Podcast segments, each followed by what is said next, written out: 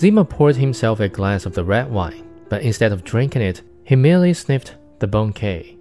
Yes, but there isn't anything natural about being alive a thousand years after I was born, I said.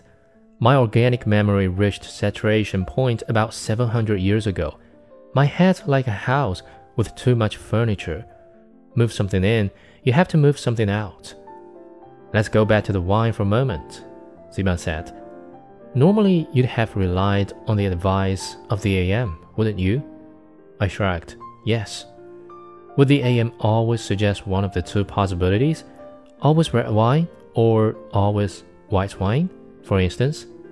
It's not that simplistic, I said.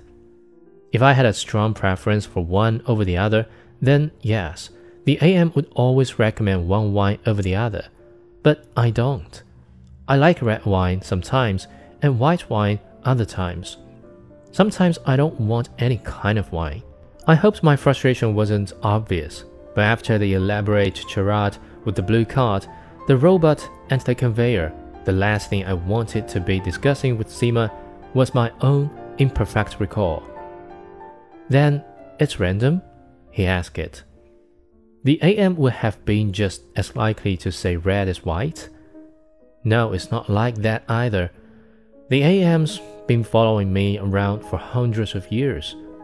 It's seen me drink wine a few hundred thousand times, under a few hundred thousand different circumstances.